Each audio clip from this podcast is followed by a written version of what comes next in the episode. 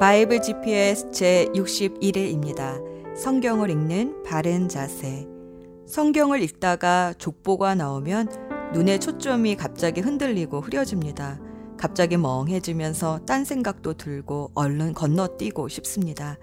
하지만 성경은 족보로 시작해서 족보로 끝나는 게 아닌가 싶을 정도로 잊을만 하면 나오고 또 나오는 것이 족보입니다. 성경의 첫 번째 책인 창세기도 10개의 족보가 나옵니다. 신약도 마태복음의 예수님 족보로 시작하고 계시록 20장 15절 말씀을 보면 하나님이 생명책에 기록되지 않은 사람은 불바다에 던지신다 하니 이 족보가 단순한 족보가 아니고 죽고 사는 문제가 걸린 게 아닌가 싶어 정신이 번쩍 듭니다.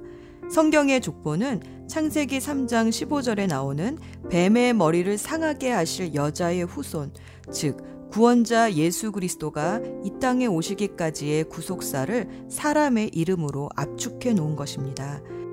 아담에서 셋으로, 셋의 자손 중에서 노아로, 노아의 자손 중에서는 셈의 자손으로, 셈의 자손 중에서는 아브라함으로, 아브라함의 자손 이삭과 이스마엘 중에서는 약속의 자녀인 이삭으로, 이삭의 자녀 에서와 야곱 중에서는 은혜로 택함을 받은 야곱의 자손으로, 야곱의 열두 아들 중에서는 베냐민을 위해 자기 목숨을 내놓겠다는 유다의 자손으로, 유다의 자손에서는 다윗의 자손으로, 마침내 예수 그리스도가 이 땅에 오셔서 뱀의 머리를 부수고 십자가에서 우리 대신 죽으시고 부활하시기까지의 긴 구속사를 하나님은 당신이 부르실 때 순종한 사람들의 이름들로 요약하고 기록해 놓으신 것이 바로 족보입니다.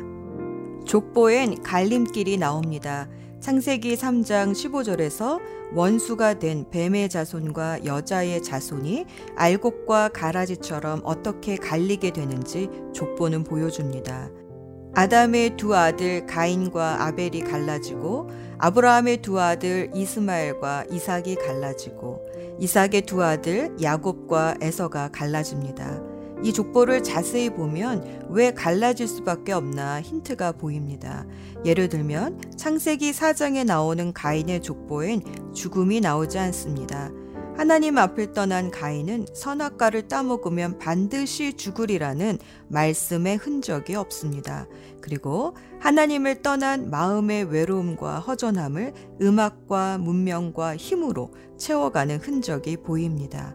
하지만 세세 족보엔 몇 살에 죽었는지의 기록을 남김으로 선악과를 따먹으면 죽는다는 하나님의 말씀을 족보에 남깁니다. 더불어 하나님과 동행하다 죽음을 맛보지 않고 하늘에 올라간 에녹의 이야기를 기록하며 영생의 구원의 길이 있다는 것도 족보를 통해 후세에 남깁니다. 또 성경은 전 세대의 역사를 족보로 요약하고 다음 세대로 나아갑니다. 신약의 첫 번째 책인 마태복음도 구약과 신약을 예수님의 족보로 연결했습니다. 족보는 전 시대에서 다음 세대로 건너가는 다리입니다. 뭐 특별히 한 일이 없는 것 같아도 그저 하루하루 성실하게 믿음을 가지고 살아간 사람들의 이름으로 하나님은 다리를 만들어 그 다음 세대로 건너가게 하십니다. 사도 바울은 빌립보서 4장 3절에서 자신의 동역자들의 이름은 생명책에 기록되어 있다고 말합니다.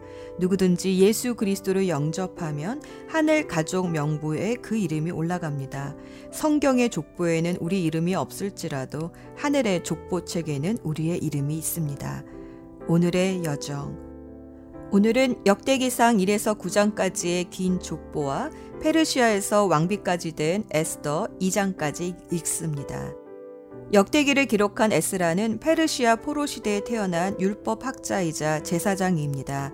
에스라는 모세 오경 및 하나님의 말씀을 열심히 연구하면서 자신이 아론 대제사장의 16대 손이라는 것을 알게 됩니다.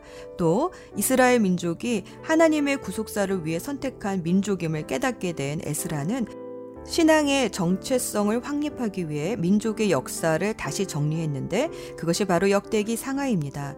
에스라가 살던 시대는 유대인들이 1차로 예루살렘에 귀환하여 성전을 짓고 나서 약 60년의 시간이 흐른 뒤였습니다.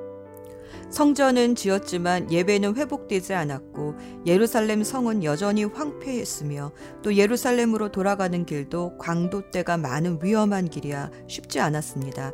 그에 비해 페르시아의 삶은 안정적이었고 많은 유대인들은 뛰어난 장사 기술로 경제적으로도 넉넉한 삶을 살고 있었습니다. 이때 하나님은 에스라를 사용하셔서 하나님의 언약의 백성으로서의 정체성을 다시 일깨워 주셨습니다.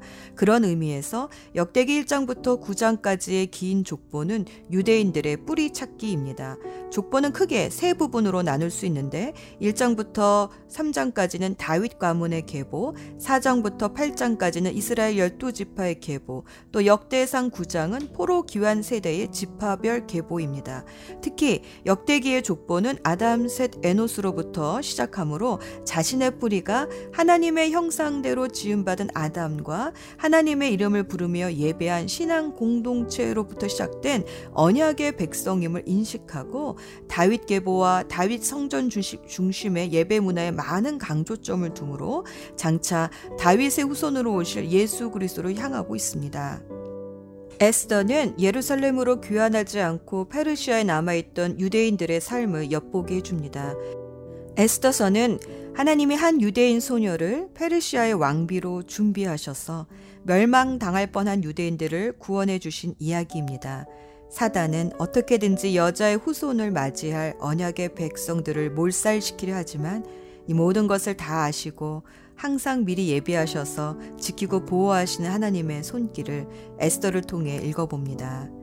예수 전망대 역대상 3장 17에서 19절 말씀 포로로 잡혀간 여호야긴의 아들은 스알디엘과 말게람과 부다야와 세나살과 여가미아와 호사마와 느바디아이다. 부다야의 아들은 수르바벨과 시무이이다. 스룹밥의 아들들은 무술람과 하나니아이며 슬로밋은 그들의 누이이다. 에스라는 다윗의 족보를 이어가면서 하나님께서는 다윗의 후손을 살려두심으로 그의 약속을 지키고 계신다는 것을 보여주십니다. 스룹바벨은 예수님의 족보에도 나오는 다윗의 후손으로 포로로 잡혀갔던 여호야긴 왕의 손자입니다. 수르바벨은 고레스 왕의 포로 귀환 명령으로 유다의 첫 번째 총독으로 임명을 받아 포로민들을 인솔하여 예루살렘에 귀환한 후 성전을 건축했습니다. 에스라 1장 8절에서는 첫 번째 총독 이름이 세스바살로 나왔다가 나중에 수르바벨로 바뀌는데 아마도 세스바살은 수르바벨의 바벨론식 이름인 것으로 추정이 됩니다. 예수님이 이 땅에 오시기까지 참 많은 이름들이 족보에 나옵니다. 족보에는 유명한 이름도 나오지만 대부분은 낯선 이름들입니다. 그저 태어나서 자라서 결혼하여 자녀를 낳고 죽고 그렇게 이 땅에 살다 간 수많은 이름들을 꼬박꼬박 족보에 기록해 놓았습니다. 그런데 그 이름들이 모아져서 예수님이 오시는 길을 이어줍니다. 그러고 보면 하나님의 일을 한다는 것은 꼭 홍해를 가르고 무리를 걷고 예언을 하고 뭐 그런 크고 거창한 일들만은 아닌 것 같습니다. 그저 오늘 주어진 삶을 성실히 살다가 믿음을 전수하고 부르실 때 죽는 것. 이런 평범한 삶들이 징검다리처럼 놓아져서 주님 오실 길을 예비하는구나 싶습니다. 예수님의 족보에 수놓은 많은 이름들은 그런 평범한 이름들이 더 많습니다. 우리를 사용해 주시는 주님께 감사드립니다. 기도합시다. 이름을 불러주시는 하나님 아버지, 하나님이 나의 이름을 불러주시고 기억해 주신다는 사실이 새삼 감격스럽습니다. 오늘 성경에 기록된 수많은 이름들처럼 하늘 족보에 기록하시고 너는 내 자녀다 이렇게 확증해 주시니 감사드립니다. 유대인들이 긴 족보를 통해 자신의 뿌리가 하나님께로 왔다는 것을 깨달은 것처럼 오늘도 성경을 읽으며 우리의 뿌리가 하나님께로 왔음을 깨닫게 하옵소서. 우리의 성 last name이 되어 주신 예수 그리스도 이름으로 기도합니다. 아멘. 역대상 1장 아담은 셋의 아버지입니다. 셋은 에노스의 아버지이고 에노스는 게난의 아버지입니다. 게난은 마할랄렐의 아버지이고 마할랄렐은 야렛의 아버지이고 야렛은 에녹의 아버지입니다. 에녹은 무드셀라의 아버지이고 무드셀라는 라멕의 아버지이고 라멕은 노아의 아버지입니다. 노아의 아들은 셈과 함과 야벳입니다.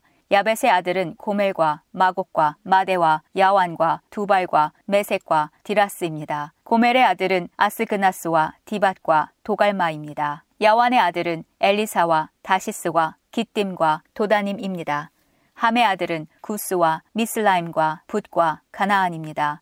구스의 아들은 스바와 하윌라와 삽다와 라아마와 삽드가입니다. 라마의 아들은 스바와 드단입니다. 구스는 니무롯의 아버지인데 니무롯은 그 땅에서 뛰어난 용사가 되었습니다. 미스라임은 루딤과 아나밈과 르하빔과 납두힘에 사는 백성의 조상이며 또 바드루심과 가슬루힘과 갑도림의 조상이기도 합니다. 블레셋 백성은 가슬루힘에서 나왔습니다. 가나안의 맏아들은 시돈이고 또 다른 아들은 헷입니다. 가나안은 여부스 사람과 아모리 사람과 기르가스 사람의 조상이며 또 히위 사람과 알가 사람과 신 사람과 아르왓 사람과 스말 사람과 하맛 사람의 조상이기도 합니다. 셈의 아들은 엘람과 아수르와 아르박삿과 룻과 아람입니다. 아람의 아들은 우스와 훌과 게델과 메색입니다. 아르박삿의 아들은 셀라이고 셀라의 아들은 에벨입니다. 에벨에게는 두 아들이 있었습니다. 한 아들의 이름은 벨렉입니다. 그에게 이런 이름이 붙은 것은 그 시대에 그 땅이 나누어졌기 때문입니다. 벨렉의 동생은 욕단입니다. 욕단은 알모닷과 셀렙과 하살마웻과 예라와 하도람과 우살과 디글라와 에발과 아비마엘과 스바와 오빌과 하윌라와 요밥의 아버지입니다. 셈에서 아브라함까지의 족보는 셈, 아르박삿, 셀라, 에벨, 벨렉, 루, 수룩, 나홀, 데라, 아브라함, 곧 아브라함의 순서로 되어 있습니다. 아브라함의 아들은 이삭과 이스마엘입니다. 이삭과 이스마엘의 아들은 이러합니다. 이스마엘의 맏아들은 느바요십니다. 그 밖에 다른 아들의 이름은 게달과 앗부엘과 밉삼과 미스마와 두마와 마사와 하닷과 데마와 여들과 나비스와 게드마입니다. 아브라함의 첩인 그두라는 시무란과 욕산과 무단과 미디안과 이스박과 수아를 낳았습니다. 욕산의 아들은 스바와 드단입니다.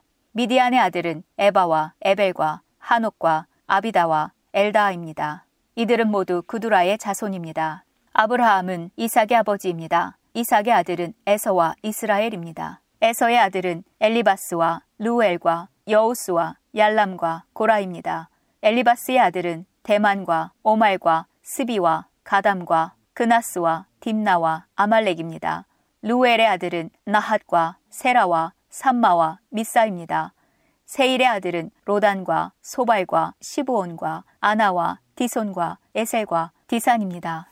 로단의 아들은 호리와 호맘입니다. 로단에게는 딥나라는 누이가 있습니다. 소발의 아들은 알리안과 마나핫과 에발과 스비와 오남이며 시브온의 아들은 아야와 아나입니다. 아나의 아들은 디손이며 디손의 아들은 하무란과 에스반과 이드란과 그란입니다. 에셀의 아들은 빌한과 사완과 야아간이며 디산의 아들은 우스와 아란입니다. 이스라엘의 왕이 있기 전에 에돔에는 그 땅을 다스리던 왕들이 있었습니다. 부올의 아들 벨라는 에돔의 왕이었는데 그가 다스린 성의 이름은 딘하바였습니다. 벨라가 죽자 세라의 아들 보스라 사람 요밥이 왕이 되었습니다. 요밥이 죽자 대만 사람 후삼이 왕이 되었습니다. 후삼이 죽자 부닷의 아들 하닷이 왕이 되었습니다.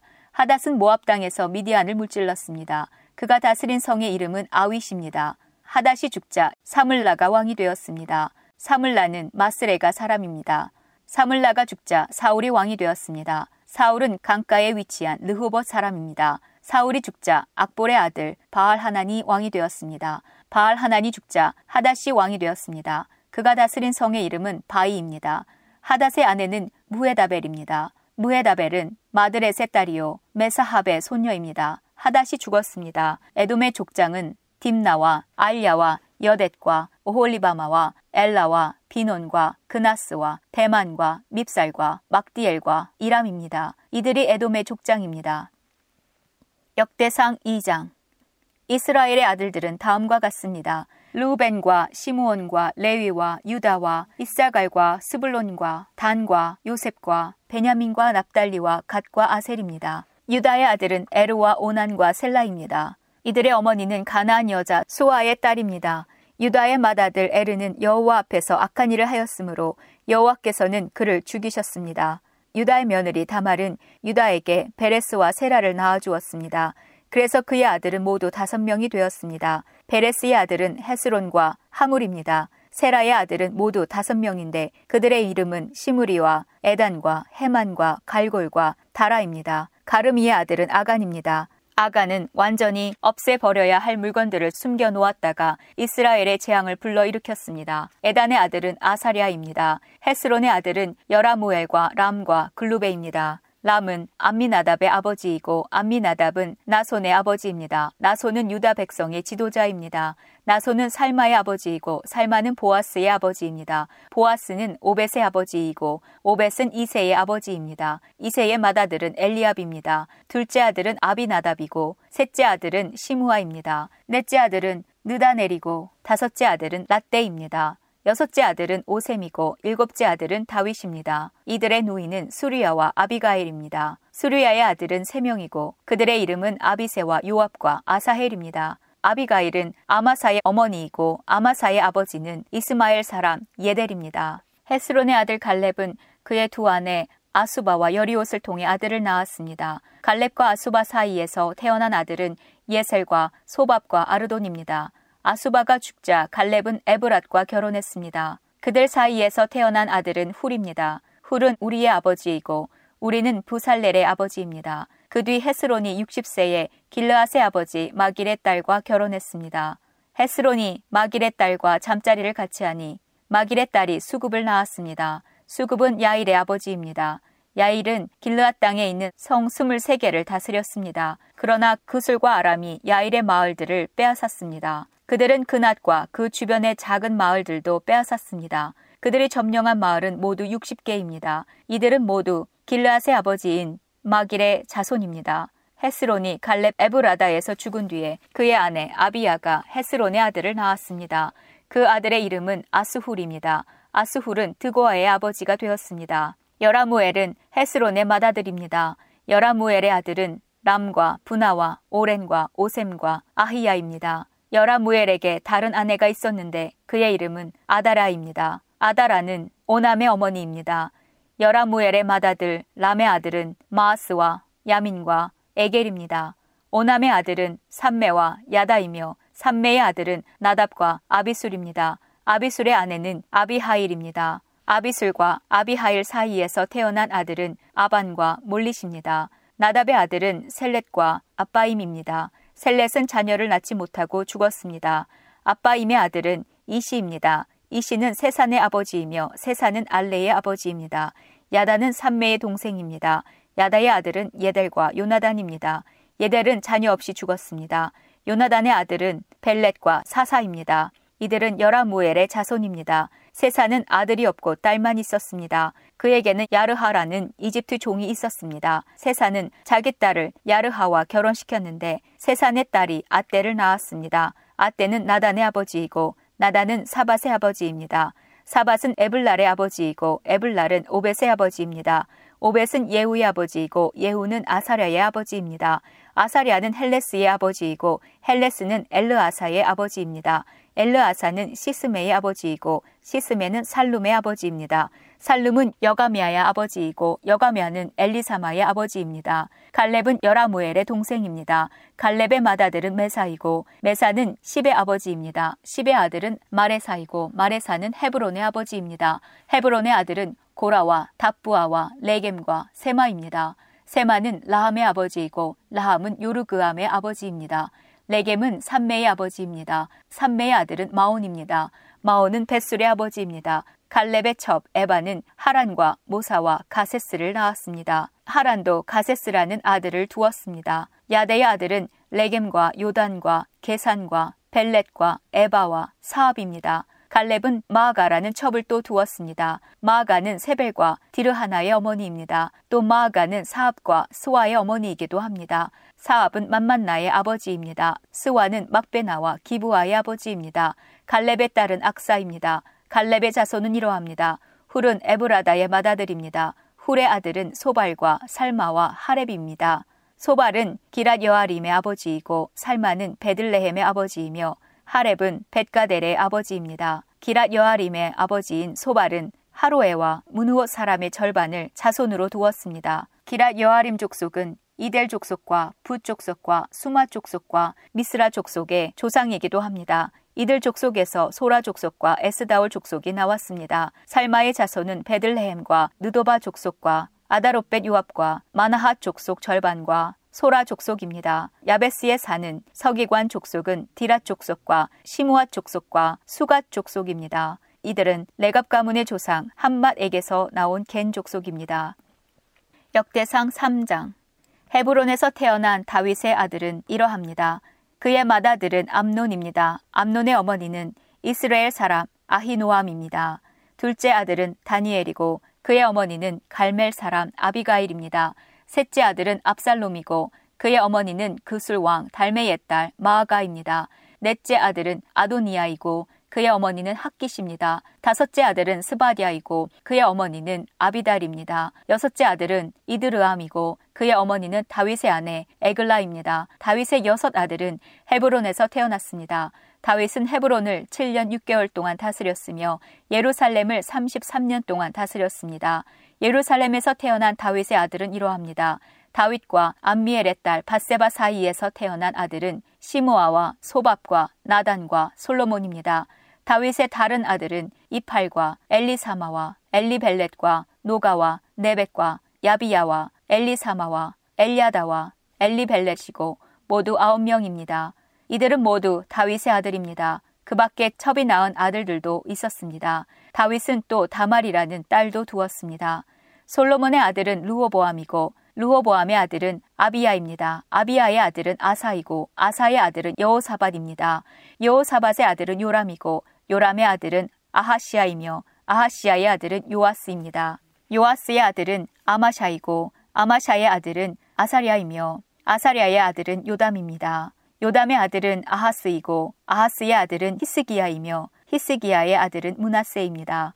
문하세의 아들은 아몬이고 아몬의 아들은 요시아입니다. 요시아의 아들은 이러합니다. 맏아들은 요하난이고 둘째 아들은 여호야김입니다. 셋째 아들은 시드기야이고 넷째 아들은 살룸입니다. 여호야김의 뒤를 이은 사람은 여고냐이고 여고냐의 뒤를 이은 사람은 시드기야입니다. 여호야기는 포로로 끌려갔습니다. 여호야긴의 아들은 스알디엘과 말기람과 부다야와 세낫살과 여가미아와 호사마와 느다비아입니다. 부다야의 아들은 수룹바벨과 시무이고 스룹바벨의 아들은 무슬람과 하나냐입니다. 그들의 노인은 슬로밋입니다. 수룹바벨은 다섯 아들을 또 두었는데 그들은 하수바와 오헬과 베레갸와 하사댜와 유삽헤셋입니다. 하나냐의 자손은 블라댜와 여사야입니다. 여사야의 아들은 르바야이고 르바야의 아들은 아르난입니다. 아르난의 아들은 오바댜이고 오바댜의 아들은 스가냐입니다. 스가냐의 자손은 그의 아들 스마야와 스마야의 아들 핫두스와 이갈과 바리야와 느아랴와 사밧으로 모두 여섯 명입니다. 느아랴의 아들은 에료에네와 히스기야와 아스리감으로 모두 세 명입니다. 에료에네의 아들은 호다위야와 엘리아십과 블라야와 아굽과 요하난과 들라야와 아나니로 모두 일곱 명입니다. 역대상 4장 유다의 자손은 베레스와 헤스론과 갈미와 훌과 소발입니다.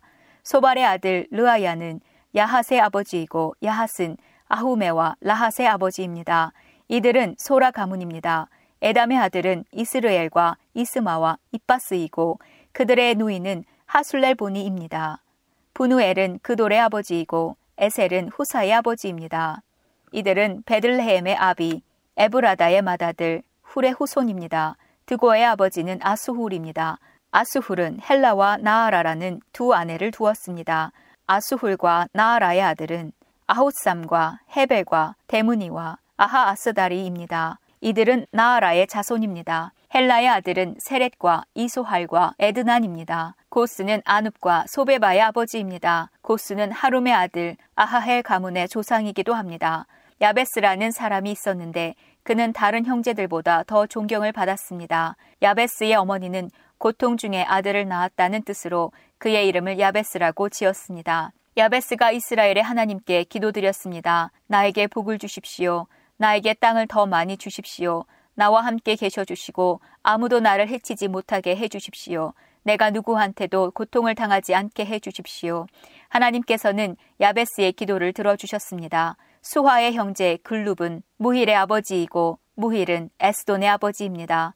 에스돈은 베드라바와 바세아와 드힌나의 아버지이고 드힌나는 이르나하스의 아버지입니다. 이들은 모두 레가의 자손들입니다. 그나스의 아들은 옷니엘과 스라야이고 옷니엘의 아들은 하닷과 므오노대입니다. 므오노대는 오브라의 아버지입니다. 스라야는 요압의 아버지이고 요압은 게하라심에 사는 사람들의 조상입니다.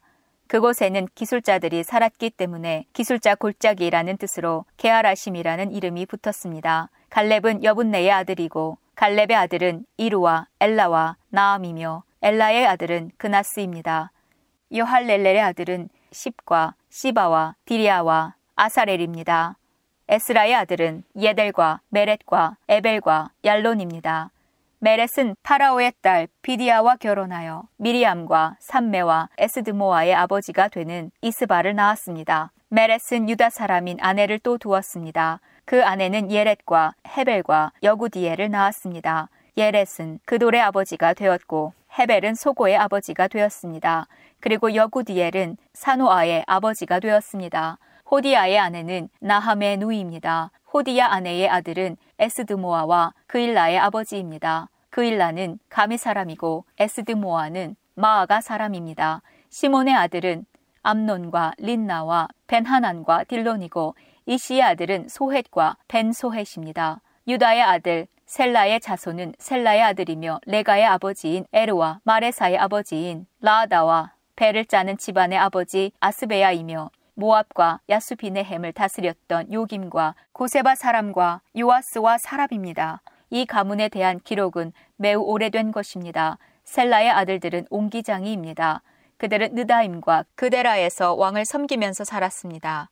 시므온의 아들은 느무엘과 야민과 야립과 세라와 사울입니다. 사울의 아들은 살룸입니다. 살룸의 아들은 밉삼이고 밉삼의 아들은 미스마입니다. 미스마의 아들은 함무엘이고 함무엘의 아들은 삭굴입니다. 삭굴의 아들은 시무이입니다. 시무이는 아들 16명과 딸 6명을 두었으나 그의 형제들은 자녀를 많이 두지 않았습니다. 그래서 그들의 가문은 유다만큼 사람이 많지 않았습니다. 시무이의 자녀는 부엘세바와 몰라다와 하살수알과 빌하와 에셈과 돌랏과 부두엘과 호르마와 시글락과 벤말가봇과 하살 수심과 벳비리와 사하라임에서 살았습니다. 이 성들은 다이왕 때까지 그들이 다스렸습니다. 그 성들에서 가까운 다섯 마을은 에담과 아인과 림몬과 도겐과 아산입니다. 바알까지 다른 마을들도 있었는데 그들은 이 마을들에서 살았습니다. 그리고 그들은 자기 가문의 기록을 남겼습니다. 또 메소밥과 야물렉과 아마시아의 아들 요사와 요엘과 예후가 있었는데 예후는 요시비야의 아들이고 요시비야는 스라야의 아들이고 스라야는 아시엘의 아들입니다. 그리고 엘료에네와 야고바와 여소하야와 아사야와 아디엘과 여시미엘과 분하야와 시사가 있는데 시사는 시비의 아들이고 시비는 알론의 아들이고 알론은 여다야의 아들이고 여다야는 시무리의 아들이며 시무리는 스마야의 아들입니다. 이들은 각 가문의 어른들이며 이들의 집안은 크게 불어났습니다. 이들은 양을 칠 목장을 찾으려고 그돌성 입구인 골짜기 동쪽까지 나아갔습니다. 이들은 기름지고 좋은 목장을 발견했습니다. 그 땅은 매우 넓고 평화로웠으며 옛적에 함의 자손이 살던 땅이었습니다. 위에 기록된 사람들은 유다 왕 히스기야 때 그 돌에 왔습니다. 그들은 함 백성의 장막을 쳐서 그들을 멸망시키고 그 땅을 빼앗았습니다. 그리고 그곳에 살던 모우님 백성도 멸망시켰습니다. 그래서 지금도 그곳에는 모우님 백성이 남아있지 않습니다. 양을 칠 수 있는 목장이 있었으므로 그들은 그곳에서 살기 시작했습니다. 이시의 아들인 블라디아와 느아리아와 르바야와 우시엘은 시몬 백성 500명을 이끌고 세일 산지에 사는 사람들을 공격했습니다. 그들은 그곳에 남아있던 아말렉 사람들을 죽이고 지금까지 거기에서 살고 있습니다. 역대상 5장 루우벤은 이스라엘의 맏아들입니다. 그는 맏아들로서 특별한 권리를 누릴 수 있었지만 아버지의 첩과 잠자리를 같이 한 까닭에 이스라엘의 아들인 요셉의 아들들에게 그 특권을 넘겨주어야 했습니다. 심지어 족보에도 루벤의 이름은 마다들로 기록되지 못했습니다. 유다는 그의 형제들보다 더 강했고 그의 집안에서 지도자가 나왔으나 마다들의 권리는 요셉의 집안에게 돌아갔습니다. 이스라엘의 마다들인 루벤의 아들은 한옥과 발루와 헤스론과 갈미입니다. 요엘의 자손은 이러합니다. 스마야는 요엘의 아들이고 스마야의 아들은 고기며 고의 아들은 시무이입니다. 시무이의 아들은 미가이고 미가의 아들은 르아야이며 르아야의 아들은 바알입니다. 바알의 아들은 부에라이고 부에라는 루벤 지파의 지도자입니다. 아시리아 왕 디글라필레셀이 부에라를 사로잡아갔습니다. 요엘의 형제들과 그의 전체 가문은 그들의 족보에 적혀 있는 대로입니다. 여이엘이 족장이고 그 다음이 스가랴와 벨라입니다. 벨라는 아사스의 아들이고 아사스는 세마의 아들이며 세마는 요엘의 아들입니다. 그들은 느보산과 바알몬까지 이르는 아로엘 지역에서 살았습니다. 그들은 또한 동쪽에서도 살았습니다. 그들의 땅은 유프라테스 강가의 사막까지 이르렀습니다. 길르앗 땅에서 살기에는 가축이 너무 많았기 때문에 그곳으로 옮겨가 살았습니다. 사울이 왕이 되었을 때 벨라의 자손은 하갈 사람들과 싸워서 그들을 물리치고 하갈 사람들의 장막에서 살았습니다. 그들은 길르앗 동쪽의 모든 지역에서 살았습니다. 가치파 사람들은 루벤 자손 가까이에서 살았습니다. 가 자손은 살르가까지 이르는 바산 땅에서 살았습니다. 요엘이 족장이고 그 다음 인물은 사밤입니다. 야네와 사밧도 지도자입니다. 갓 자손의 친척은 미가엘과 무슬람과 세바와 요레와 야간과 시아와 에벨로서 모두 일곱 명입니다. 이들은 아비하일의 자손입니다. 아비하일은 후리의 아들이고 후리는 야로아의 아들입니다. 야로아는 길르앗의 아들이고 길르앗은 미가엘의 아들입니다. 미가엘은 여시세의 아들이고 여시셀은 야도의 아들입니다. 야도는 부스의 아들입니다. 아히는 압디엘의 아들이고 압디엘은 구니의 아들입니다. 아히는 그들 집안의 지도자입니다. 가짜손은 길르앗과 바산과 바산 근처의 작은 마을들에서 살았습니다. 그들은 또한 사론의 모든 목장 끝에까지 퍼져 살았습니다. 유다 왕 요담과 이스라엘 왕 여러보암 때에 이들의 이름은 모두 갓 가문의 족보에 올랐습니다. 루벤과 갓과 동쪽 문하세 반 지파는 4만 4,760명의 군인을 두고 있었습니다. 그들은 방패와 칼을 쓸 줄 알고 활도 잘 다루는 용감한 군인들로서 전쟁 용사들입니다.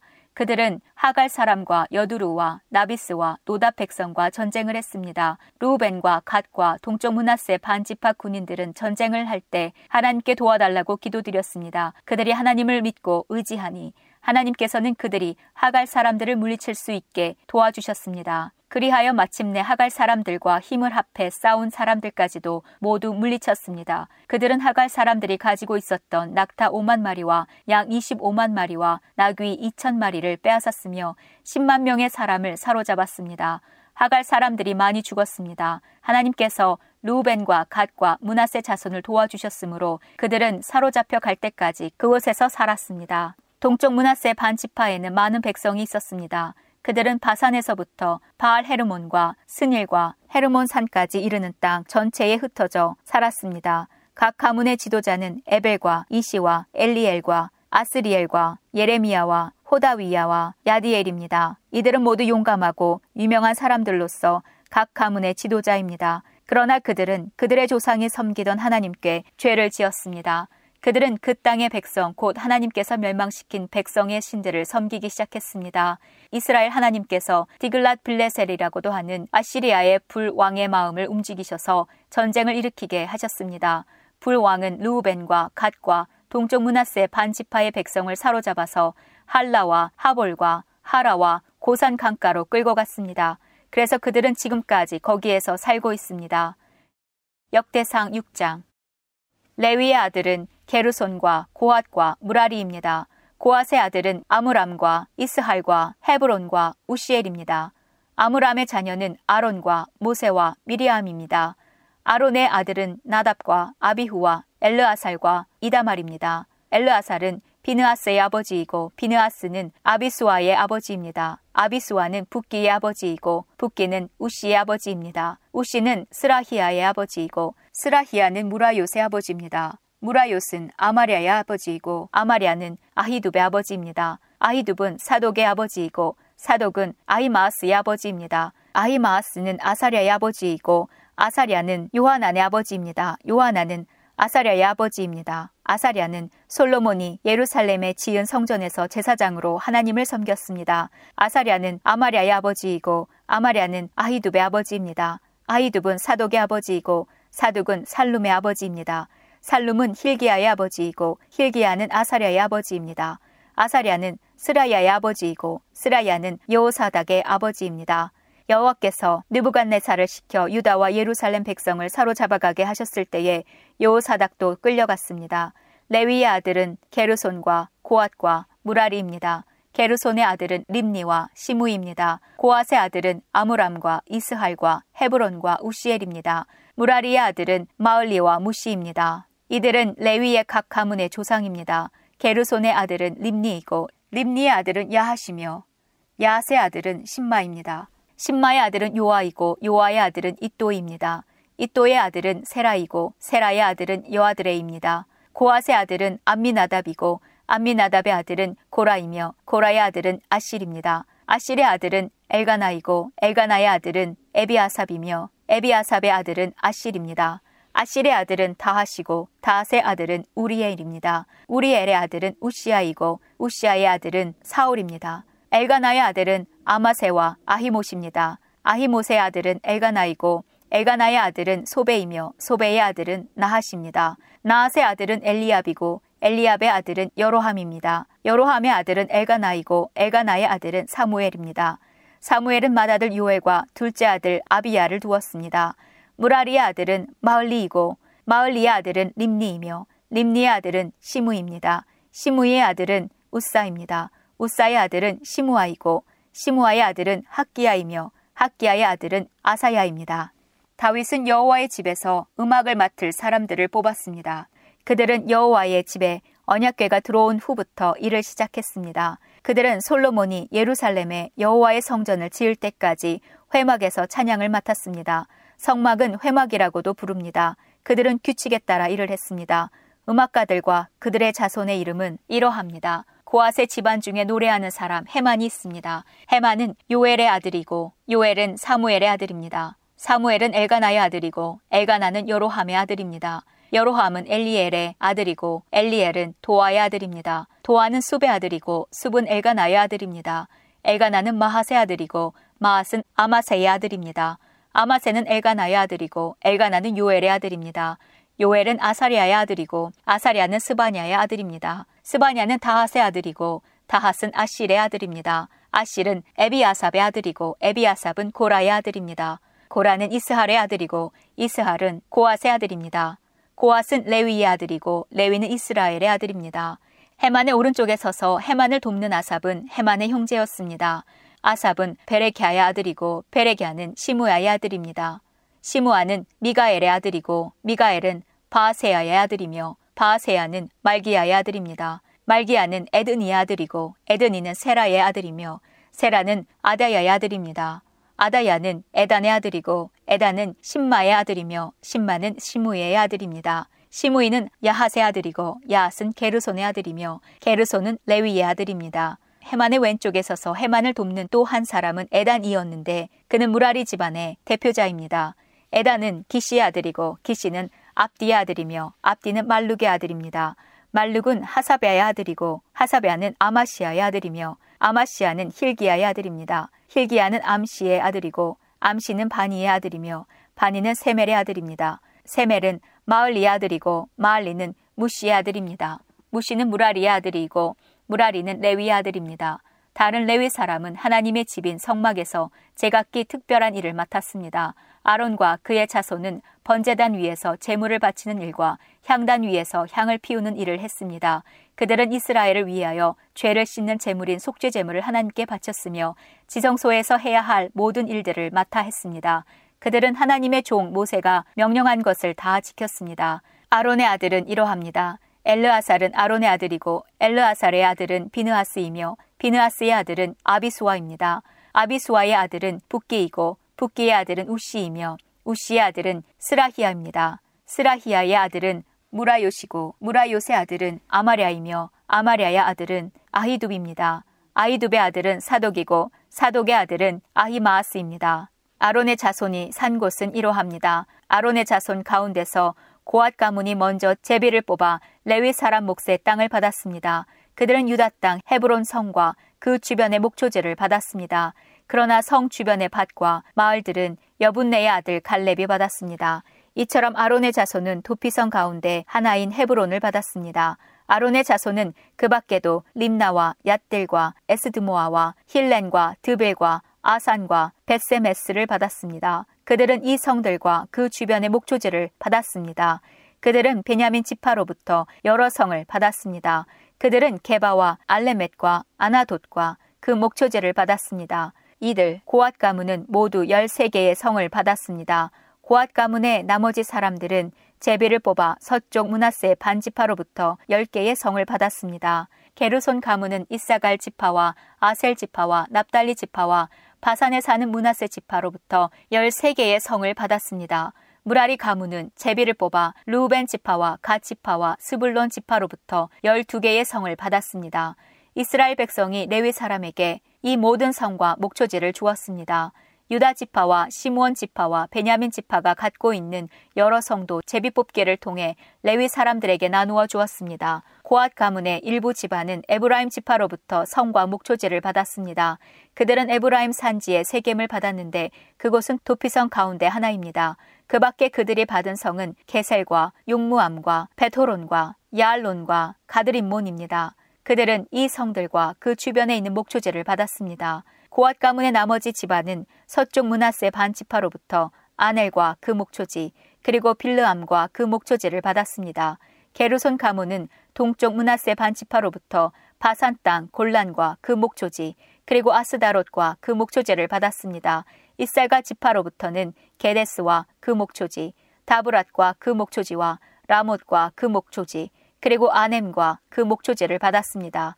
아셀 지파로부터는 마살과 그 목초지, 압돈과 그 목초지와 후곡과 그 목초지, 그리고 루옵과 그 목초지를 받았습니다. 납달리 지파로부터는 갈릴리 땅 게데스와 그 목초지, 함몬과 그 목초지, 그리고 기랴다임과 그 목초지를 받았습니다. 무라리의 남은 자손은 스불론 지파로부터 림모노와 그 목초지, 그리고 다볼과 그 목초지를 받았습니다.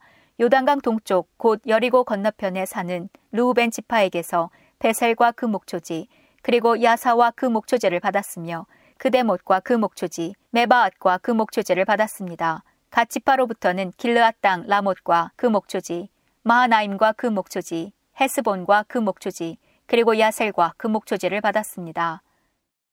역대상 7장 이사갈의 아들은 돌라와 부아와 야숲과 시므론으로 모두 4명입니다. 돌라의 아들은 우시와 르바야와 여리엘과 야메와 입삼과 스무엘입니다. 이들은 각기 자기 집안의 지도자입니다. 다리왕 때에 돌라의 족보에 오른 용사의 수는 22,600명입니다. 우시의 아들은 이스라히야이고 이스라히야의 아들은 미가엘과 오바디아와 요엘과 이시야입니다. 이 다섯 사람은 모두 지도자입니다. 그들의 족보에 오른 사람 중 군대에 나갈 만한 용사는 다 합하여 3만 6천 명입니다. 그렇게 군인이 많은 것은 그들의 아내와 자녀가 많았기 때문입니다. 이사갈의 각 가문의 족보에 나타난 용사는 모두 8만 7천 명입니다. 베냐민의 아들은 벨라와 베겔과 여디아엘 모두 3명입니다. 벨라의 아들은 에스본과 우시와 우시엘과 여리못과 이리로 모두 5명입니다. 이들은 각기 자기 집안의 지도자입니다. 그들의 족보에 오른 사람들 중에 군대에 나갈 만한 용사는 모두 2만 2,034명입니다. 베겔의 아들은 스미랴와 요아스와 엘리에셀과 엘료에네와 오무리와 여레못과 아비야와 아나돗과 알레메십니다. 이들은 모두 베겔의 아들입니다. 이들의 족보에 올라 있는 용사는 2만 200명입니다. 여디아엘의 아들은 비란이고 비란의 아들은 여우스와 베냐민과 에훗과 그나아나와 세단과 다시스와 아히사할입니다. 이 여디아엘의 아들들은 모두 각 집안의 지도자입니다. 군대에 나갈 만한 용사는 17,200명입니다. 숫빔과 훗빔은 모두 일의 아들입니다. 후심은 아헬의 아들입니다. 납달리의 아들은 야시엘과 구니와 예셀과 살룸입니다. 이들은 모두 야곱의 아내 비라의 손자들입니다. 문하세의 자손은 이러합니다. 문하세는 아람 여자를 첩으로 두었습니다. 그 첩은 아스리엘과 마길을 낳았습니다. 마길은 길르앗의 아버지입니다. 마길은 훗빔과 숫빔의 누이 마아가를 아내로 얻었습니다. 문하세의 둘째 아들은 슬로보아시입니다. 그는 딸만 두었습니다. 마길의 아내 마아가는 아들을 낳고 그 이름을 베레스라고 지었습니다. 베레스의 동생은 세레스이고 세레스의 아들은 울람과 라겜입니다. 울람의 아들은 브단입니다. 이들은 길르앗의 자손입니다. 길르앗은 마길의 아들이고 마길은 므낫세의 아들입니다. 마길의 누이 함몰레겟은 이스홋과 아비에셀과 말라를 낳았습니다. 스미다의 아들은 아히안과 세겜과 릭히와 아니암입니다. 에브라임의 자손은 이러합니다. 에브라임의 아들은 수델라이고 수델라의 아들은 베렛이며 베렛의 아들은 다핫입니다. 다핫의 아들은 엘르아다이고 엘르아다의 아들은 다핫입니다. 다핫의 아들은 사밧이고 사밧의 아들은 수델라입니다. 에브라임이 또 에셀과 엘르앗이라는 아들을 두었는데 그들이 가드로 가서 그 성 백성의 소와 양을 훔친 적이 있었습니다. 그래서 가드 원주민들이 에셀과 엘르앗을 죽였습니다. 이 일 때문에 그들의 아버지 에브라임이 여러 날 동안을 슬퍼하자 그의 가족이 와서 그를 위로했습니다. 그 뒤에 그가 다시 아내와 잠자리를 같이 하여 아내가 임신을 하였습니다. 에브라임은 아들을 얻었으나 자기 집에 재앙이 내렸으므로 그 아들을 브리아라고 불렀습니다. 에브라임의 딸은 세에라입니다. 세에라는 아래 벳호론과 위 벳호론과 우센세에라 성을 세웠습니다. 브리아의 아들은 레바와 레셉입니다. 레셉의 아들은 델라이고 델라의 아들은 다한입니다. 다한의 아들은 라단이고 라단의 아들은 암미훗이고 암미훗의 아들은 엘리사마입니다. 엘리사마의 아들은 눈이고 눈의 아들은 여호수아입니다. 에브라임의 자손은 벧엘과 그 주변 마을에 살았으며 동쪽으로는 나아란과 그 주변 마을, 서쪽으로는 게셀과 그 주변 마을, 그리고 세겜과 그 주변 마을에 살았습니다. 그들의 땅은 아사와 그 주변 마을까지 이르렀습니다. 문하세 땅의 경계는 베스안의 여러 마을과 다아낙과 그 주변 마을, 무기또와 그 주변 마을과 돌과 그 주변 마을입니다. 이스라엘의 아들인 요셉의 자손이 이 마을들에서 살았습니다. 아셀의 아들은 임나와 이스아와 이스위와 브리아입니다. 그들의 누이는 세라입니다. 브리아의 아들은 헤벨과 말기엘이며 말기엘은 비르사잇의 아버지입니다.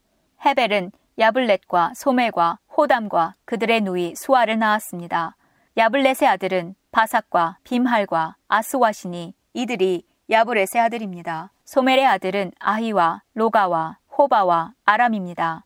소멜의 동생 헬렘의 아들은 소바와 임나와 셀레스와 아말입니다. 소바의 아들은 수아와 하르네벨과 수알과 베리와 이므라와 베셀과 홋과 사마와 실사와 이드란과 브에라입니다.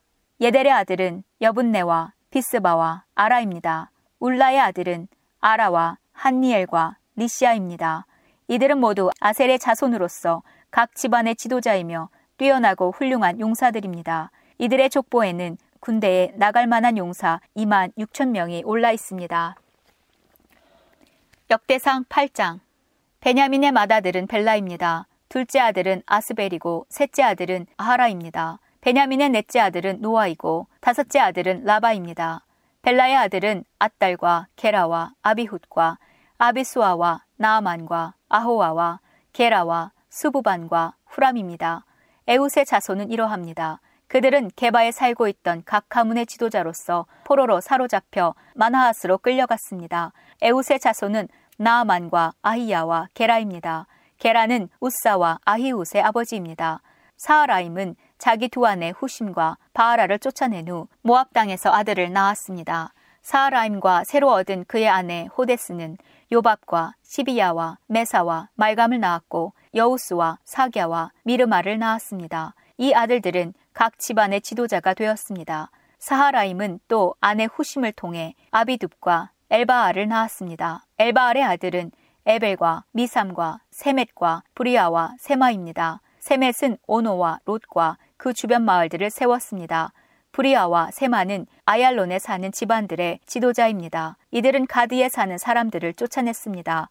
브리아의 아들은 아히오와 사삭과 여레못과 스바디아와 아랏과 에델과 미가엘과 이스바와 요하입니다. 엘바알의 아들은 스바디아와 므술람과 히스기야와 헤벨과 이스므래와 이슬리아와 요밥입니다. 시므이의 아들은 야김과 시그리와 삽디와 엘리에내와 실르대와 엘리엘과 아다야와 브라야와 시므랏입니다. 사삭의 아들은 이스반과 에벨과 엘리엘과 압돈과 시그리와 하난과 하나냐와 엘람과 안도디야와 이브드야와 분우엘입니다. 여로함의 아들은 삼스레와 스하랴와 아달랴와 야레시야와 엘리야와 시그리입니다. 이들은 족보에 오른 각 집안의 지도자이며 예루살렘에서 살았습니다. 여이엘은 기브온에서 살면서 그곳의 지도자로 있었습니다. 그의 아내 이름은 마가입니다. 여이엘의 맏아들은 압돈입니다. 그의 다음 아들은 술과 기스와 바알과 나답과 그돌과 아히오와 세겔과 미글롯입니다. 미글롯은 시무아의 아버지입니다. 이들도 예루살렘에서 친척들과 함께 살았습니다. 넬은 기스의 아버지이고 기스는 사울의 아버지입니다. 사울은 요나단과 말기스와와 아비나답과 에스바알의 아버지입니다. 요나단의 아들은 무리바알이고 무리바알은 미가의 아버지입니다. 미가의 아들은 비돈과 멜렉과 다레아와 아하스입니다. 아하스는 여호아따의 아버지이고 여호아따는 알레멧과 아스마웻과 시무리의 아버지입니다. 시무리는 모사의 아버지입니다. 모사는 비느아의 아버지입니다. 비느아의 아들은 라바이고 라바의 아들은 엘르아사이고 엘르아사의 아들은 아셀입니다. 아셀은 여섯 명의 아들을 두었습니다. 그들의 이름은 아스리감과 보그루와 이스마엘과 스아랴와 오바랴와 하난입니다. 이들은 모두 아셀의 아들입니다. 아셀의 동생 에색의 맏아들은 울람입니다. 둘째 아들은 여우수이고 셋째 아들은 엘리벨벳입니다. 울람의 아들들은 활을 잘 쏘는 용사들입니다. 그들은 모두 150명의 아들과 손자를 두었습니다. 이들은 모두 베냐민의 자손입니다. 역대상 9장 모든 이스라엘 백성의 이름이 다 족보에 올라 있습니다. 그리고 그 내용은 이스라엘 왕들의 책에 적혀 있습니다. 유다 백성은 하나님께 충성하지 않았기 때문에 바빌론으로 끌려갔습니다. 그중 가장 먼저 자기 땅과 마을로 돌아와서 살게 된 사람들은 이스라엘 제사장들과 레위 사람들과 성전에 있던 종들이었습니다. 유다와 베냐민과 에브라임과 문하세 지파 사람들 가운데 예루살렘에서 산 사람들의 이름은 이러합니다. 유다의 아들 베레스 자손 중에 우데는 암미후세 아들이고 오므리는 이무리의 아들이고 이무리는 바니의 아들입니다. 실로 사람 중에서는 맏아들 아사야와 그의 아들들입니다. 세라 사람 중에서는 여우엘과 세라의 친척들 690명입니다. 베냐민 지파 가운데 살루는 므술람의 아들이고 므술람은 호다위아의 아들이고 호다위아는 하스누아의 아들입니다. 여로함의 아들 이브니아와 미그리의 손자인 우시의 아들 엘라와 스바디아의 아들 므술람입니다. 그의 아버지 스바디아는 르우엘의 아들이고 르우엘은 이브니아의 아들입니다. 베냐민의 족보에 오른 사람 956명이 예루살렘으로 돌아와 살았습니다. 이들은 각 집안의 지도자입니다. 제사장 가운데 이스라엘로 돌아온 사람은 여다야와 여호야립과 야긴과 하나님의 성전을 책임진 힐기야의 아들 아사랴입니다. 힐기야는 무슬람의 아들이고 무슬람은 사독의 아들이고 사독은 무라요스의 아들이고 무라요스는 아이두베 아들입니다. 그 밖에는 여로함의 아들 아다야와 아디엘의 아들 마세가 있습니다. 여호람은 바스울의 아들이고 바스훌은 말기야의 아들입니다. 마세의 아버지 아디엘은 야세라의 아들이고 야세라는 무슬람의 아들이고 무슬람은 무실레밋의 아들이고 무실레밋은 인멜의 아들입니다. 예루살렘으로 돌아온 제사장은 모두 1760명입니다. 이들은 각 집안의 지도자들이며 하나님의 성전에서 하는 모든 일을 맡았습니다. 레위 사람 가운데는 무라리 자손 핫숲의 아들 스마야가 있습니다. 핫숲은 아스리감의 아들이고 아스리감은 하사베아의 아들입니다. 그 밖에 박박갈과 헤레스와 갈랄과 미가의 아들 마따냐가 있습니다. 미가는 시그리의 아들이고 시그리는 아삽의 아들입니다. 스마야의 아들 오바디아가 있는데 그의 아버지 스마야는 갈랄의 아들이고 갈랄은 여두둔의 아들입니다. 그리고 아사의 아들 베레갸가 있습니다. 아사는 엘가나의 아들입니다. 엘가나는 느도바 사람의 마을에서 살았습니다. 문지기 가운데는 살룸과 아굽과 달몬과 아히만과 그 친척들이 있었는데 살룸이 그들의 지도자입니다. 이 레위 지파 문지기들은 지금도 성 동쪽의 왕의 문 곁을 지키고 서 있습니다. 살룸은 고레의 아들입니다. 고레는 에비아삽의 아들이고 에비아삽은 고라의 아들입니다. 살룸과 그의 친척 곧 고라 가문은 문지기입니다. 그들은 거룩한 집인 성소의 입구를 지키는 일을 맡았습니다. 그들의 조상도 성전 입구를 지키는 사람이었습니다. 옛적에 엘르아살의 아들 비느아스가 문지기들의 감독이었습니다. 여호와께서는 항상 비느아스와 함께 계셨습니다. 무셀레마의 아들 스가랴도 회막을 지키는 문지기였습니다. 문지기로 뽑힌 사람은 모두 212명이었습니다. 그들의 이름은 마을에 따라 족보에 올라 있습니다. 다윗과 선견자 사무엘이 그들을 믿음직스럽게 여겨 그들에게 그 일을 맡겼습니다. 이 문지기들과 그들의 자손은 여호와의 집 곧 성막을 지키는 일을 맡았습니다. 문지기들은 성전의 내면 곧 동서남북을 지켰습니다. 마을에 사는 문지기들의 친척들을 번갈아 가며 그들을 도와야 했습니다. 친척들은 한 번 올 때마다 7일간 문지기들을 도왔습니다. 문지기 가운데 네 사람은 믿을만 했으므로 다른 모든 문지기의 지도자가 되었습니다. 그 네 문지기는 레위 사람입니다. 그들은 성전의 방과 창고들을 맡았습니다. 그들은 밤새도록 하나님의 성전을 지키고 아침마다 성전 문을 열었습니다. 문지기 가운데 몇 사람은 성전에서 쓰는 기구와 그릇들을 맡았습니다. 그들은 기구와 그릇들을 내가고 들여올 때마다 그것들을 세는 일을 했습니다. 다른 문지기들은 가구들과 성소에 있는 물건들을 맡았습니다. 그들은 고운 가루와 포도주와 기름과 향과 향품도 맡았습니다. 그러나 향품을 섞는 일은 제사장들이 했습니다. 마띠디아라는 레위 사람이 있었습니다. 그는 믿을 만한 사람이었으므로 재물을 쓸 빵을 굽는 일을 했습니다. 그는 고라 감은 사람인 살룸의 맏아들입니다. 어떤 문지기들은 특별한 빵을 준비하는 일을 맡았습니다. 그 빵은 안식일에 쓰이는 상위에 쌓아두는 빵인 진설병입니다. 이 일을 맡은 사람은 고앗 감은 사람입니다. 어떤 레위 사람은 음악을 맡았습니다. 각 레위 집안의 지도자인 그들은 성전 안에 있는 방에 머물면서 밤낮으로 그 일만 하고 다른 일은 하지 않았습니다. 이들은 레위 자손 각 집안의 지도자들로서 족보에 이름이 올라 있습니다. 이들은 예루살렘에서 살았습니다. 에스더 1장 아하수에로 왕 때에 일어난 일입니다. 아하수에로는 인도에서 에티오피아까지 127 지역을 다스린 왕으로 당시에 그는 수도인 수산에서 나라를 다스리고 있었습니다. 왕이 된 지 3년째 되는 해에 귀족들과 신하들을 위해 잔치를 베풀어 페르시아와 메데 지방의 군대 지휘관들과 각 지방의 귀족들과 총독들을 모두 초대했습니다. 잔치는 180일이나 계속되었고 그동안 아하수에로 왕은 자기 왕국의 부와 위엄과 영광을 마음껏 뽐냈습니다. 그 잔치가 끝나자 왕은 신분의 높고 낮음을 따지지 않고 수산에 있는 모든 백성들을 초대하여 왕궁 정원들에서 7일 동안 잔치를 베풀었습니다. 뜰에는 하얀색과 자주색 휘장이 대리석 기둥의 은고리에 자주빛 끈으로 묶여서 걸려 있었고 하얀 대리석과 조개와 보석에 깔린 바닥 위에는 금 의자와 은 의자가 놓여 있었습니다. 왕은 갖가지 모양의 금잔에 포도주를 담아 아낌없이 대접하였고 손님들에게 마시고 싶은 만큼 마음껏 마시라고 말했으며 왕궁 관리들에게는 손님이 원하는 대로 포도주를 가져다 주라고 명령했습니다. 와스디 왕후도 아하수에로 왕의 왕궁에 있는 여자들을 초대하여 잔치를 베풀었습니다. 7일째 되는 날이었습니다. 포도주를 마시고 기분이 좋아진 아하수에로 왕은 일곱 명의 내시 곧 무후만과 비스다와 하르보나와 빅다와 아박다와 세달과 가르가스에게 와스디 왕후에게 왕후의 관을 씌워 자기 앞에 나오게 하라고 명령했습니다. 왕후가 매우 아름다웠기 때문에 왕은 왕후를 백성과 귀족들에게 보여주고 싶어 했습니다. 내시들은 와스디 왕후에게 가서 왕의 명령을 전했습니다.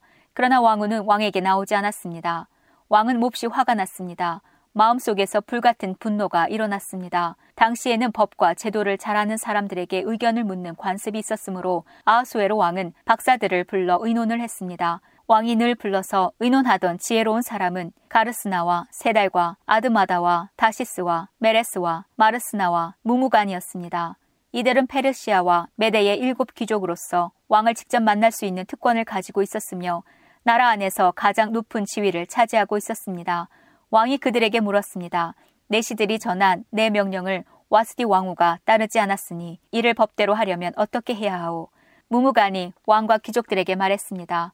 와스디 왕후는 왕에게만 잘못한 것이 아니라 이 나라의 모든 귀족과 백성에게도 잘못한 것입니다.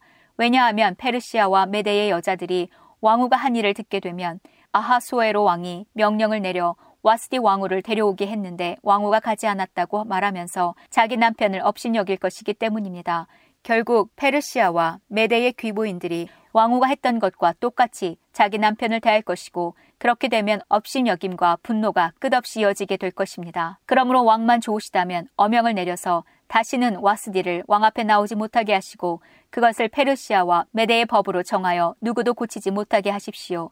그리고 왕후의 자리는 와스디보다 더 나은 사람에게 주시는 것이 좋을 것 같습니다. 그런 다음에 이 어명을 온 나라에 두루 알리신다면 높은 사람이든 낮은 사람이든 여자들이 다 자기 남편을 존경할 것입니다. 왕과 귀족들은 그의 충고를 옳게 여겼습니다. 아하수에로 왕은 무무간이 말한 대로 각 지방의 백성들에게 그 지방에서 쓰는 말로 편지를 보내어 각 가정을 남편이 다스리게 하고 남편이 쓰는 언어를 그 가정의 언어로 삼게 했습니다. 에스더 2장 그런 일이 있은 지 얼마 뒤에 아하수에로 왕의 분노가 가라앉으면서 와스디와 와스디가 한 일과 자기가 와스디에 관해 내린 어명이 생각났습니다. 그때 왕의 신하가 말했습니다. 이제 우리가 왕을 위해 아리따운 처녀를 찾게 하여 주십시오. 전국 각 지방에서 감독을 뽑아 아리따운 처녀를 수산 왕궁으로 데려오게 하십시오. 그들을 후궁에 보내어 궁녀들을 돌보는 내시 해계에게 맡기고 몸을 가꿀 수 있도록 화장품을 보내주십시오. 그런 뒤에 왕의 마음에 드는 여자를 와스디 대신 왕으로 삼으십시오. 왕은 이 말을 기쁘게 여겨서 그의 말대로 했습니다. 그 무렵 수산성에는 모르드게라는 유다 사람이 있었는데 그는 베냐민 지파 사람으로서 야일의 아들이고 시무이의 손자였으며 기스의 증손자였습니다. 모르드게는 바빌론 왕 느부갓네살이 예루살렘에서 유다의 여고냐 왕을 사로잡아 끌고 왔을 때 함께 잡혀온 사람이었습니다. 모르드게에게는 하다사라는 사촌이 한 명 있었는데 부모가 계시지 않아 모르드게가 자기 딸로 삼았습니다. 하다사는 에스더라고도 불렸으며 몸매와 얼굴이 매우 아름다웠습니다. 왕의 명령이 내려지자 많은 여자들이 수산 왕궁으로 뽑혀와 해계에게 맡겨졌습니다. 에스더도 뽑혀 왕궁에 들어와 궁녀들을 돌보던 해계의 보호를 받게 되었습니다. 에스더를 마음에 둔 해계는 에스더에게 화장품과 귀한 음식을 주고 궁녀 일곱 명을 골라 그녀를 시중들게 했습니다. 해계는 또 에스더와 그녀의 일곱 궁녀들을 후궁에서 가장 좋은 곳으로 옮기게 했습니다. 에스더는 누구에게도 자기의 집안과 민족에 대해 얘기하지 않았습니다. 왜냐하면 모르드게가 이에 대해 아무에게도 말하지 말라고 했기 때문입니다. 모르드게는 에스더가 잘 있는지 그리고 에스더에게 무슨 일이 일어났는지 알아보려고 날마다 후궁 근처를 서성거렸습니다. 처녀들은 아수에로 왕 앞에 차례대로 나아가기 전에 12달 동안 몸을 가꿔야 했습니다. 6달 동안은 기름과 몰약으로 그리고 나머지 6달 동안은 향수와 화장품으로 몸을 치장하였습니다. 처녀가 왕에게 나아갈 때는 원하는 것을 다 주었으며 그것을 후궁에서 왕궁으로 가져갈 수 있게 하였습니다. 처녀는 저녁이 되면 왕궁으로 들어갔다가 다음 날 아침이 되면 다른 후궁으로 돌아와서 궁녀들을 돌보는 사하스가스라는 내시의 보호를 받게 되어 있었습니다. 그리고 왕의 마음에 들지 않아 다시 이름이 불리지 않는 처녀는 결코 왕에게 나아가지 못했습니다. 드디어 아비하일의 딸이며 모르드게의 사촌이면서 모르드게가 자기 딸로 삼은 에스더가 왕에게 나아갈 차례가 되었습니다. 에스더는 궁녀를 돌보는 내시인 헤게가 말한 꼭 필요한 장식 말고는 아무것도 요구하지 않았으나 누가 보아도 아리답기 그지없었습니다. 에스더가 왕궁으로 들어가 왕 앞에 나아간 때는 아하수에로가 왕이 된 지 7년째 되는 해의 열째 달, 곧 데벨월이었습니다. 왕은 모든 처녀들 가운데서도 에스더를 가장 좋아했습니다. 드디어 아하수에로 왕은 에스더의 머리에 왕관을 씌워주고 와스디를 대신해서 에스더를 왕후로 삼았습니다. 왕은 에스더를 위해서 큰 잔치를 베풀고 귀족들과 신하들을 모두 초대했습니다. 그리고 전국에 휴일을 선포하고 사람들에게 푸짐한 선물을 나누어 주었습니다. 처녀들을 두 번째로 불러 모았을 때 모르드게는 왕궁문에 앉아 있었습니다. 그때까지도 에스더는 모르드게의 지시대로 누구에게도 자기의 집안과 민족에 대해 말하지 않았습니다. 그녀는 모르드게 밑에서 자랄 때와 마찬가지로 그의 말을 잘 들었습니다. 모르드게가 왕궁문에 앉아 있을 때 문을 지키는 왕의 두 신하인 빅단과 데레스가 원한을 품고 아수에로 왕을 죽일 음모를 꾸미는 것을 듣게 되었습니다. 이 음모를 알게 된 모르드게가 에스더 왕후에게 이 사실을 알려주자 에스더는 모르드게가 일러주었다고 하면서 그 사실을 왕에게 말했습니다. 사실을 조사한 후에 음모가 밝혀지자 그들은 나무에 달려 죽임을 당했습니다. 그리고 이 모든 사실은 왕이 보는 앞에서 왕궁 일지에 적혔습니다.